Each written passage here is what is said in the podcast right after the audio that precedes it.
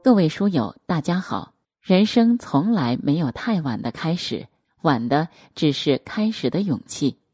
为此，越是阅人推出终身学院专栏，陪大家每天读完一本书，在书中充实自己，找到人生新目标。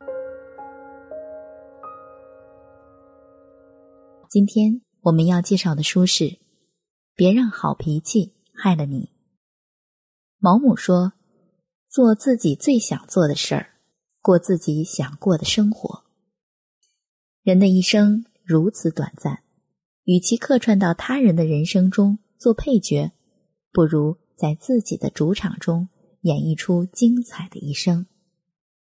不用为了迎合别人的目光而卑微的忍让，不必为了赢得众人的掌声而选择委曲求全。这就是《别让好脾气害了你》这本书告诉我们的人生建议。本书作者周维利是一位心理咨询师，丰富的工作经验让周维利发现了一个普遍现象：有很多没脾气的老好人，他们害怕破坏人际关系，担心自己在别人眼中的形象不佳，总是过度。压抑自己的情绪，处处迁就别人。可是老好人们最后总是成为被伤害的对象，在生活和工作中都跌入了被动的人生局面。于是，作者希望通过这本书，让我们知道，过于好脾气的人会承受各方面的伤害。想要保护自己。就要告别老好人士的人生，而且只有当你不再压抑自己时，你才是你自己，世界才会记住你。接下来，就让我们一起探索把握人生主动权的奥秘吧。一步退让会步步退让，学一分退让，讨一分便宜。这是很多人自以为正确的人生智慧，但事实上，你很可能会从刚开始的主动退让沦为被动退让。作者谈到了这样一件事情：有一个脾气很好的人，平时经常被别人欺负，但他总是采取忍让的态度。有一次，一个好事儿者讽刺他是个白痴，而且朝着他的脸吐口水。这个人终于忍无可忍，狠狠的打了对方一顿。可见，在原则问题上，我们要划定不可触犯的底线。当别人越线时，就要坚决的予以回击。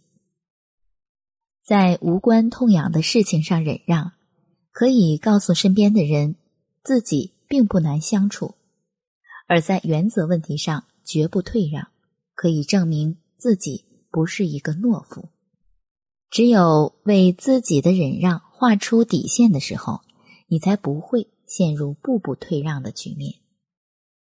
另外，在非原则问题上，你有选择大度退让的自由，也有选择坚决不退让的权利。具体该做出何种选择，可以考虑对方的态度。如果对方会感激你的退让，也认识到了自己存在的问题。那么，适当采取退让的姿态，给对方留点余地，可以更圆满的解决问题，也可以更和谐的处理人际关系。可是，如果对方不在乎你的退让，而且把所有错误都推到你的身上，那么我们就该彻底放弃退让的念头，坚定的选择维护自己的利益。就算只是鸡毛蒜皮的小事儿。也不能退让，不能仅仅因为这些小事儿还没有触及我们的底线，就任他人占小便宜。我们在日常生活中经常会遇到一些人，他们总爱理直气壮的占小便宜。一旦我们义正言辞的维护自己的权利，反而会被犯错的对方指责为小题大做。这时候，很多人可能会觉得这不是原则问题。害怕因为这些小事儿影响和气，或者担心自己给别人留下斤斤计较的形象，所以不会直接维护自己的利益，而是委婉的暗示对方，或者直接放弃了自己的利益。可是，在这种情况下，一旦你让步了，就会助长对方的不良作风，会让自己的权益一而再、再而三的遭到损害。只有理直气壮的维护合理权益，不要一味退让，才是对自己负责的做法。与其卑微的迎合别人，不如自信的取悦自己。一个自信的人，可以化渺小为伟大。化平凡为神奇。著名投资人巴菲特在短短几十年间积累了巨大的财富。按照一般的发展模式，他的子女会进入公司，准备掌握父亲的商业帝国。但是，巴菲特的儿子彼得却选择了音乐创作的道路。有很多人劝他不要放弃这条通往成功的捷径，可是彼得坦诚的回应说。事实上，我和父亲做的是一件事儿，那就是我们都在做自己热爱的事儿。彼得的人生虽然不符合世俗意义上的成功，但是他走出了自己的人生轨迹。所以，当别人的意见与你不一致时，如果你坚定的认为这就是正确的方向，那么自信的走自己的路吧。不过，总有那么些人，他们不够自信，过度在意别人的看法。当自己与别人发生矛盾时，他们会因为怕破坏人际关系而改变立场，迎合别人。当你面对这样的处境时，要做的第一件事就是培养自己的信心，学会做真实的自己，而不是成为别人理想中的自己。当你决定依靠别人的评价来确立自己的价值时，就等于把命运的方向盘拱手交给别人。懂得从容的与人交往，而不是为了维持关系就委曲求全。当你与别人发生冲突时，不要放弃与人争辩的权利，哪怕自己可能是错的，也要自信的表达自己的观点。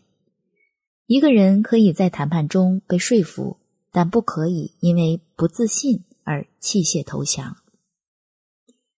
委曲求全就是一种不自信的表现。面对无理请求，就要第一时间强硬拒绝，用坚定的语气拒绝别人，才能彻底摆脱对方的纠缠。你可以直接告诉对方，在这件事儿上这样做不对。虽然我们是朋友。但这属于原则性的问题。除了无理的要求外，还有一些人经常会因为鸡毛蒜皮的小事儿来打扰你，而这些接二连三的琐事儿，积少成多后也会令你十分困扰。这时，你必须痛痛快快的拒绝对方。只有快刀斩乱麻后，你才不会被求助者的请求严重透支。别再为了迎合别人而委曲求全，自信的做自己，才是人生最美好的活法。你的善良必须要有点锋芒。你可能有过这样的经历：当自己帮助别人时，对方却埋怨自己得到的帮助不够多，抱怨你没有尽心竭力。前段时间，一直热衷公益的古天乐，因为花五千万。为母亲买游艇的事情而被网友质问：五千万为什么不拿去盖学校？原本是古天乐心甘情愿做的慈善活动，却被一些人认为是理所当然，甚至无理的进行道德绑架。所以，我们要妥善保护好自己的善意，不要让他被不怀好意的人伤害。首先，我们要有自己的独立判断。不要受到别人盲目的支配。如果你觉得不应该帮助或者不值得帮助，那就勇敢的拒绝。因为善良是一种主观选择，而非你的义务。善良源于真诚，而不是他人的压迫。确保自己不会遭到道德绑架，不会承受不应有的负担，是散发善意的前提。你的帮助应该适可而止。我们无法帮别人解决所有问题，最多只能帮助对方处理比较重要的问题。不要让自己成为对方依赖的对象，不要留给对方得寸进尺的可能。还有，了解自己所要帮助的人，不要把善良浪费在不值得的人身上，因为善良是种难得的品质，而不是可以肆意挥霍的资本。第一种不值得帮助的人，是那些向你提出无理请求、对你的善举挑三拣四的人。善良要留给。知恩图报的人，这时候你最好保留自己的善意。还有一种人也不值得施以援手，他们善于伪装成弱者，虽然看起来非常需要帮助，但其实并没有困难。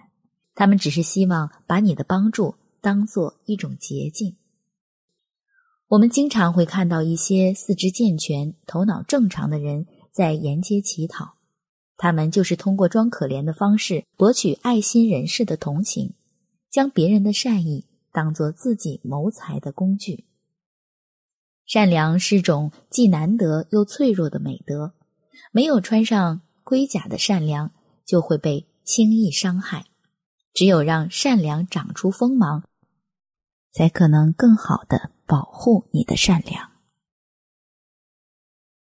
以上就是这本书的主要内容。老好人们总是小心翼翼的隐藏起自己真实的情绪，永远没有底线的迎合对方的期待。可是忍一时不一定风平浪静，你还可能迎来惊涛骇浪；退一步也不一定海阔天空，你也许会退到退无可退的地步。一味讨好别人，也不一定能够讨人喜欢。有时甚至可能在无底线的迎合中，慢慢丧失了真实的自己。作者蒋方舟在谈到自己讨好型人格时，曾经反思到：真正能够欣赏你的人，永远欣赏的是你骄傲的样子，而不是你故作谦虚和故作讨喜的样子。当你想要讨好别人时，注定无法获得对方欣赏的眼神。而一个自信的人，懂得全力以赴的做自己，天生拥有万丈光芒，能够引来别人注视的目光。好了，今天的分享就到这里。以上内容为每天一本书的简版，查阅完整版，欢迎点击文末图片进入慈怀每天一本书小程序收听。慈怀每天一本书小程序是慈怀为了更好的。为大家提供听书服务，特地打造的一座成长图书馆。